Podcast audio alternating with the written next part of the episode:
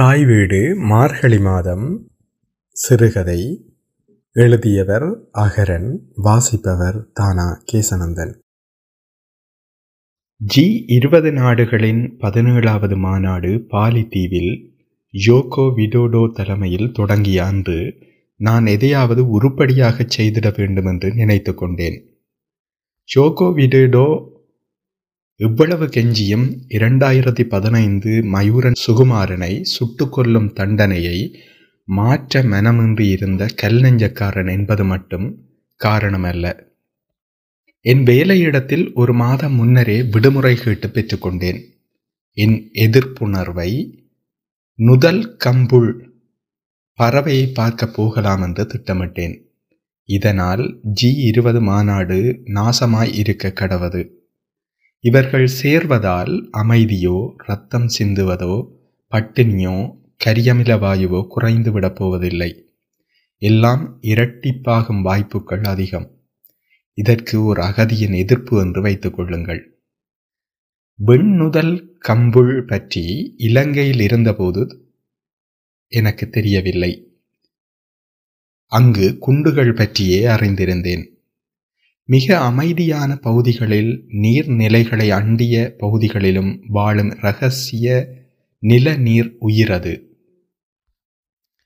ஓரம் போகியார் என்ற இரண்டாயிரம் வயதுடைய புலவர் வெண்ணுதல் கம்புள் அரிக்குரல் பேடை தன்னடும் பழனத்து கிளையோடு ஆளும் என்று வெண்மையான நெற்றியையுடைய விட்டுவிட்டு குரல் எழுப்பி குளிர்ந்த பொய்கையில் மகிழ்ந்து விளையாடும் பறவை என்று பாடியிருக்கிறார். அந்த பறவை பற்றி ஒரு நாள் வேலை செய்து கொண்டிருக்கும் போது சக வேலைப்பாடிகளிடம் கேட்டேன். அவர்கள் தேவையில்லாத கதையை நான் கதைப்பதாக முனகினர்.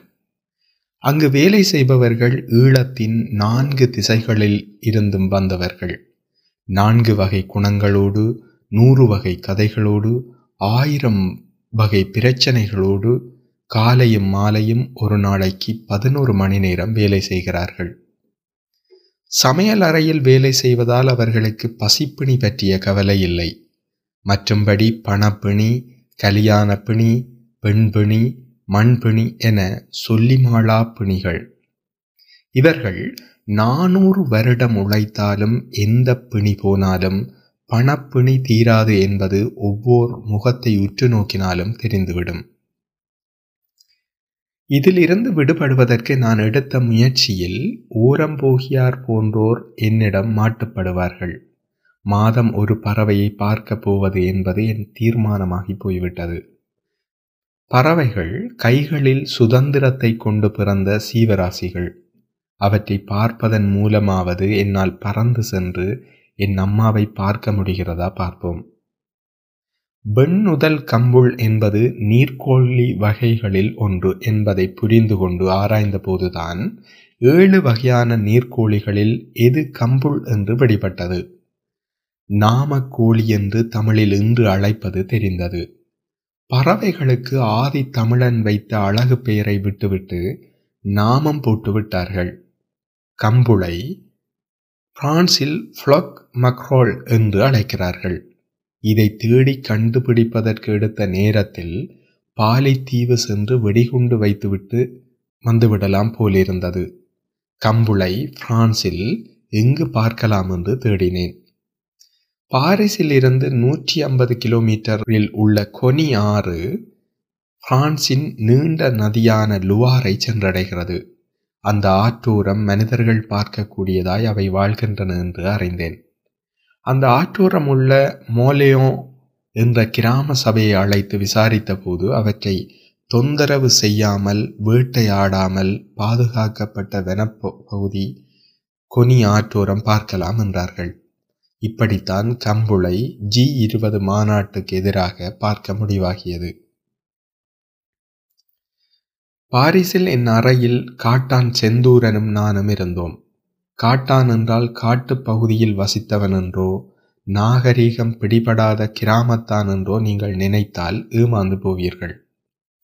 அவன் சிறுவயதாக இருந்தபோதே தமிழகம் சென்று சென்னையில் வளர்ந்து பொறியியல் படித்து பட்டம் பெற்றுவிட்டு பிரான்சுக்கு அகதியாக உயர்வு பெற்று வந்தவன். அவனுடைய அகதி கோரிக்கையில் தான் போராளியாக விடுதலைக்கு உதவினேன், ஈழ யுத்தத்தில் மொத்தமும் தன் மார்பில் நடந்ததாக மாபெரும் கதை விடப்பட்டிருந்தது. விசாரணைக்கு அழைத்த போது அவன் மனனம் செய்தபடி எல்லாவற்றையும் ஒப்பித்தாகிவிட்டது என்று இருந்த நேரத்தில் விசாரணை அதிகாரி குறுக்கால் ஒரு கேள்வியை வீசினார். புலிக்கொடியின் நிறம் என்ன? அதற்கு அவனது பதில் பச்சை. உன்னால் பச்சை புலிக்கொடியை காட்ட முடியுமா என்றபோது காட்ட மாட்டேன் என்றிருக்கிறான். ஏன் செந்தூரன் அப்படி சொன்ன? நீ புலிகள் இரகசியங்களுக்காக உயிரையும் கொடுப்பார்கள் என்பதை எங்கோ படித்ததுதான் அதற்கு காரணம் என்றான். அன்று அகதிகள் எல்லோரும் வாய்கிளிய சிரித்துவிட்டு வைத்த பெயர்தான் காட்டான். செந்தூரன் காட்டான், ஆனாலும் அவனுக்கு அகதி அட்டை கிடைக்காது என்று எல்லோரும் நம்பியிருந்த போது அவனும் உலக சாமிகளையெல்லாம் அழைத்து பேசிக்கொண்டிருந்தான். முப்பதாவது நாள் அவனது அகதி அடைக்கலம் ஏற்றுக்கொள்ளப்பட்ட கடிதம் வந்தது. அந்த அகதி அறையில் முதலில் காட் பெற்றவன் என்பதாலும் மதிப்புமிக்க காட்டான் ஆகி போனான். செந்தூரன் அடிக்கடி விதம் விதமான நண்பர்களோடு வருவான். அன்று அதிகாலையில் நான் புறப்பட தயாரான போது நான் அறியாமலேயே எனது கட்டிலின் கீழ் ஒருவர் இரவை கழித்தது தெரிய வந்தது. செந்தூரன் ஒலிபெருக்கி குரலால் கழிவறைக்குள் இருந்து கொண்டு குரல் கொடுத்தான். மச்சான், எங்க போறேன்னு சொல்லு. ஏன்? இந்த அண்ணாவை லாச்சப்பலில் சந்திச்ச நான், அவருக்கு இங்கு ஒருவரும் இல்லை, கேஸும் பெயில் ஆயிடுச்சு, ஏதாவது வேலை எடுத்து கொடுக்கணும், விசாவுக்கு ஏதாவது செய்யணும் என்றான். சரி, நான் என்ன செய்ய வேணும்? நீ ஒன்றும் புடுங்க வேண்டாம், இன்று எனக்கு புல்லா வேலை, உன்னோட கூட்டிட்டு போறியா? அடே, நான் இருநூறு கிலோமீட்டர் தூரம் போறேன். எங்க? மோலியோன் என்ற கிராமத்துக்கு. ஏன்? ஒரு பறவையை பார்க்க. நீ முதல்ல டாக்டரை பாரடா ப்ளீஸ் என்று விட்டு இந்த அண்ணாவை உன்னோட கூட்டிட்டு போறியா? காட்டான் ஜி இருபது மாநாட்டுக்கு எதிரான போராட்டத்தை குழப்ப திட்டமிடுகிறானோ என்று நான் நினைத்தவாறு ம் என்றேன். உண்மை புரிந்து கொண்டு, மச்சான் இவர் சூப்பர் அண்ணன், யோசிக்காத, பேச்சு துணையா இருக்கும் என்றான். அவரை பார்த்தேன். முகமெல்லாம் பற்களோடு இருந்தார். அண்ணா கிளம்புவோமா? தலையை ஆட்டினார். வாய் சுளுக்கிவிட்டது போல சிரித்து கொண்டே இருந்தார். காட்டான் என்னை பற்றி சிரிப்பு சிரிப்பாய் கதைகள் சொல்லிவிட்டான் என்ற எண்ணங்கள் அவர் சிரிப்பளவு நின்று கொண்டிருந்தது. காட்டானுக்கு ஈழக் கதைகளை சொல்லி தமிழ் பேச்சு முறையை ஓரளவு ஈழவாய் ஆக்கியவன் நான் தான். ஆர்வமாக கேட்பான். சில வேளைகளில் போராட்டத்தை இப்படி செய்திருக்கலாம் என்று நெப்போலிய திட்டங்களை உணர்ச்சி மேலிட ஊதுவான். எல்லாம் முடிவுக்கு வர நான் ஆர்வமாக ஒரு கேள்வி கேட்பேன். செந்தூரன், புலிக்கொடி என்ன நிறம்? எல்லா அகதிகளும் கொல்லென்று சிரிப்பார்கள். அவன் காட்டுத்தனமாய் கத்துவான். அந்த வரலாற்று வகுப்பு முடிவுக்கு வரும். அதிகமாக அகதி அட்டை அற்றவர்கள் உயிரற்றவர்கள் போல் உலவுவார்கள். காட்டான் அழைத்து வந்த நண்பர் சிரிப்போடு இருக்கிறார் என்று நினைத்தவாறு காருக்குள் ஏறினேன். அவர் ஊன்று காலோடு வந்து ஏறினார். நான் அமைதியாக புவிநிலை காட்டியில் மோலியோனை நோக்கி பதிந்துவிட்டு புறப்பட்டேன். கால் இல்லாதவர்கள் எல்லோரும் போராளிகள் இல்லை. அதிகமான ஈழ இளைஞர்கள் அவயங்களை இழந்து போராடியபடி வாழ்பவர்கள். இல்லாதவரிடம் உங்கள் கால் எப்படி இல்லாமல் போயிற்று என்று கேட்பது வலி தோய்ந்த கேள்வி. எனது மேல் மனம் என்னை துரத்தி துரத்தி கேட்டுவிடு என்று கத்தியது. அன்னைக்கு என்ன பெயர்? வசந்தன் என்று விட்டு சிரித்தார். உண்மை பெயர் வசந்தரூபன். மேலும் சிரித்தார். வேறு பெயர் இல்லையா? இதைவிட நேராகவே கேட்டிருக்கலாம். சிரிப்பு. அண்ணன் முதன் முதல் சிரிப்பை பேராக வைத்த போராளியை இப்பதான் பார்க்கிறேன்.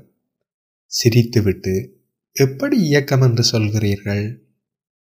அண்ணன், மனித வீட்டில் வளர்க்கும் விலங்குக்கும் இயற்கையாய் தங்கள் வீடுகளில் வளரும் விலங்குக்கும் வித்தியாசம் உண்டல்லோ. நல்லா கதைக்கிறீர்கள். சிரிப்பு. இலவசம். இயக்க பெயர் என்ன? கன பேர் இருக்கு. சிரிப்பு. அதற்கு விடை இந்த ஜென்மத்தில் கிடைக்காது என்பது புரிந்தது. இந்த படையணி ஆயிரத்தி தொள்ளாயிரத்தி தொண்ணூற்றி ஒன்று வரை இராணுவ புலனாய்வு, பிறகு பல துறைகள் மற்றும் சிரிப்பு. காலுக்கு என்ன நடந்தது? கன்னிவடி. எப்படி? அமைப்பில் முதல் இராணுவ புலனாய்வை பலாலியில் செய்ததில் ஐந்து பேரில் நானும் ஒருவன். அப்போது எல்லாம் வெற்றிகரமாய் முடிந்து ஆயிரத்தி தொள்ளாயிரத்தி தொண்ணூற்றி ஒன்றில் பலாலி எங்களிடம் வரும் திட்டம் முடிந்திருந்த போது தகவல் கசிந்தது. எதிரி முந்தி கொண்டான், வரலாறு மாறிவிட்டது. பிறகு ஆயிரத்தி தொள்ளாயிரத்தி தொண்ணூற்றி ஒன்றில் ஆனிரவு இராணுவ முகாமுக்குள் புலனாய்வுக்காய் நுழைந்த போது ஒரு இக்கட்டான நிலை. பொறுப்பாய் வந்தவர் உயர்ந்த தூற்றம், அவரால் நகர முடியாது. ஒரு ஐம்பது அடி நிலத்தோடு நகர்ந்து இராணுவ தடுப்பவரனுக்குள் இராணுவத்தினர் இருக்கிறார்களா என்று பார்த்தால் முடிஞ்சது காரியம். எங்கள் முன்னால் ஒரு மரம் இருந்தது, அதன் அருகே ஒரு மதகு. அதன் இடப்பக்கமா வலப்பக்கமா நகர்வது என்பதே கேள்வி. பொறுப்பா வந்த அண்ணன், மரத்துக்கு போகாத, மதகடியால் போய் பாய என்றார். பிறகு நான் தயாராகவும் என் காலை பிடித்து வேண்டாமடா திரும்புவோம் என்றார். அண்ணன், இவ்வளவு தூரம் வந்துட்டோம், இதை பார்க்காமல் போய் படையனை நகரும்போது இந்த சென்றிக்கு ஆமி நின்றா என்ன செய்கிற என்று விட்டு நான் நகர்ந்தேன்.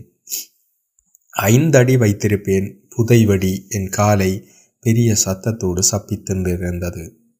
நான் கண்விழித்த போது ஜானை சப்பிய கரும்பு போலத்தான் கால் இருந்தது.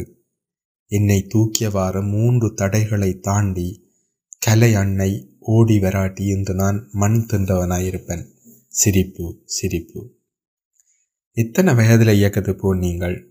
பதினாலு வயதில். அந்த வயதில் எப்படி? விருப்பம். சிரிப்பு. ஆயுதத்தில் விருப்பமோ? இயக்கத்தில். ஏன்? அந்த காலம் அதைத்தான் விரும்பச் சொன்னது. சிரிப்பு. குடும்பத்தில் எத்தனை பேர்? நானும் தங்கச்சியும். தங்கச்சி தொண்ணூற்றி ஏழில் வீரச்சாவு, அப்பா எண்பத்தேழில் செத்துட்டார். சிரிப்பு. என்னால் மேற்கொண்டு கேள்வி கேட்க முடியாமல் இருந்தது. வயல்கள் நிறைந்த நிலங்கள் நிலக்கடலாக இருந்தது. எமது வண்டி நிலத்தை வெட்டி கிடக்கும் கருப்பு கோட்டில் சென்று கொண்டிருந்தது. என்னருகே வாழ்வின் சிவப்பு கோடுகளை சிரித்து கொண்டிருந்தவரை நினைத்து மூளை வீங்கி கொண்டிருந்தது. குண்டு நெஞ்சை துளைக்கும் போதும் சிரித்து கொண்டிருக்கக்கூடியவன் போல் அவர் இருந்தார். பாரிஸை விட்டு மேற்கு நோக்கி நகர நிலத்தின் அழகு மேடு பள்ளங்களால் கடலே அசையாது நிற்பது போல் இருந்தது. இன்னும் கொனி ஆற்றை அடைய அரை மணி நேரம் இருந்தது. அண்ணன், அப்பாவுக்கு என்ன நடந்தது? அப்ப இந்திய நாமின்ற அட்டகாச காலம். எனக்கு பன்னிரண்டு வயது. மார்கழி மாதம். பாடசாலை கோவில்களில் தான் சனங்கள் இருந்தது. நாங்கள் கோண்டாவிலில் இருந்த கோவிலில் இருந்தோம். இந்திய நாமி சுற்றி வளைத்திருந்தார்கள். கோயிலின் வளவினுள் ஐயர் வீட்டுக்கரையில் சமையலில் ஈடுபட்டிருந்த அம்மாவோடு நான் இருந்தேன். அப்பா ஆமி நிற்கிறானா என்று எட்டி பார்த்தார். தலை தெரிந்த இருவரையும் ஆமி கூப்பிட்டாங்கள். அப்பா சிங்கள பகுதியில் வேலை செய்ததால் ஆங்கிலம் சிங்கள மொழி தெரிந்தவர். சனத்தின் நிலையை சொல்லலாம் என்றுதான் போனார். நாங்கள் தென்னை ஓலையால் மறைக்கப்பட்ட செத்தைக்குள்ளால் பார்த்து கொண்டிருந்தோம். அவன் அப்பாவின் இரண்டு தொடைப்பகுதியை கத்தியால் வெட்டி சதையை நிலத்தில் எறிந்தான். காலெல்லாம் இரத்தம் ஓட அப்பா நின்றார். பக்கத்தில் நின்றவன் எதிர் திசையில் ஓடச் சொன்னான். அப்பா அந்த காலுடன் ஓடினார். எதிரே இருந்த மதிலில் தொங்கி பாய்ந்த போது அவங்கள் சுட்டாங்கள். அப்பா நெல்லு மூட்டை போல் நிலத்தில் வீழ்ந்தார். என் கண்ணை பொத்தியவாறு சாரியால் தன் வாயை மூடியபடி அம்மா அழுதார். ஆமி போன பின்னர் அப்பாவை நானும் கந்தவனம் மாமாவும் ரகுபதி ஐயாவும் சுமனண்ணாவும் தூக்கி வந்து கோவில் காணிக்குள் தான் எரித்தோம். இத்தனையும் கூறிய மனிதன் சிரித்து கொண்டிருந்தான். என் தொடை நடுங்கியது. கொனி ஆற்றையும் கம்பு கோழிகளையும் பார்க்கும் மனநிலை என்னிலிருந்து கரைந்து விட்டிருந்தது. காரை மேரி அடியில் விட்டுவிட்டு ஆற்றை நோக்கி நடந்தோம். ஒரு விவசாய முதியவர் விவசாய உடையுடன் அங்கு வந்தார். வந்த காரணத்தை கூறினோம். நேசமாய் அழைத்து சென்றார். ஒரு உயிர்காலை வைத்திருந்த அந்த புன்னகை போராளியை இரு கால்களை வைத்திருந்த என்னால் நேர்கொண்டு பார்க்க முடியாமல் இருந்தது. அந்த முதியவர் கை காட்டினார். ஆற்றோரம் பெரும் கூட்டமாக வெண்ணுதல் கம்புள்கள் புற்களை தின்று கொண்டிருந்தன. கரிய உடலில் சொண்டும் நெற்றியும் மட்டும் பால் நிற வெள்ளை. அதன் குஞ்சுகள் சிகப்பு மஞ்சள் நிற கழுத்துக்களுடன் கருத்த வாலுடன் இருந்தன. நெருப்பு எரிந்து கொண்டிருப்பது போல குஞ்சு உயிர்கள். தம்பி, இது நீர்க்கோழி போல ஒன்றுதான். தண்ணீரிலும் வாழும். வன்னி காடுகளுக்குள் நீர்நிலையை அண்டி வாழும். இவற்றை சுடுவது கூட கடினம். தம் பாதுகாப்பில் வேகமும் விவேகமும் உள்ளவை. ஆபத்தை வேகமாக இனங்காணக்கூடியவை என்று விட்டு சிரித்தார். அப்போது ஜி இருபது மாநாடு நிறைவுற்று ஜோகோ விடோடோ அடுத்த மாநாட்டுக்கான தலைமையை கைமாற்றும் விதமாக ஒரு சுத்தியலை நரேந்திர மோடியிடம் கொடுத்தார். நரேந்திர மோடி சுத்தியலை எல்லோருக்கும் காட்டியபடி சிரித்து கொண்டிருந்தார். நன்றி.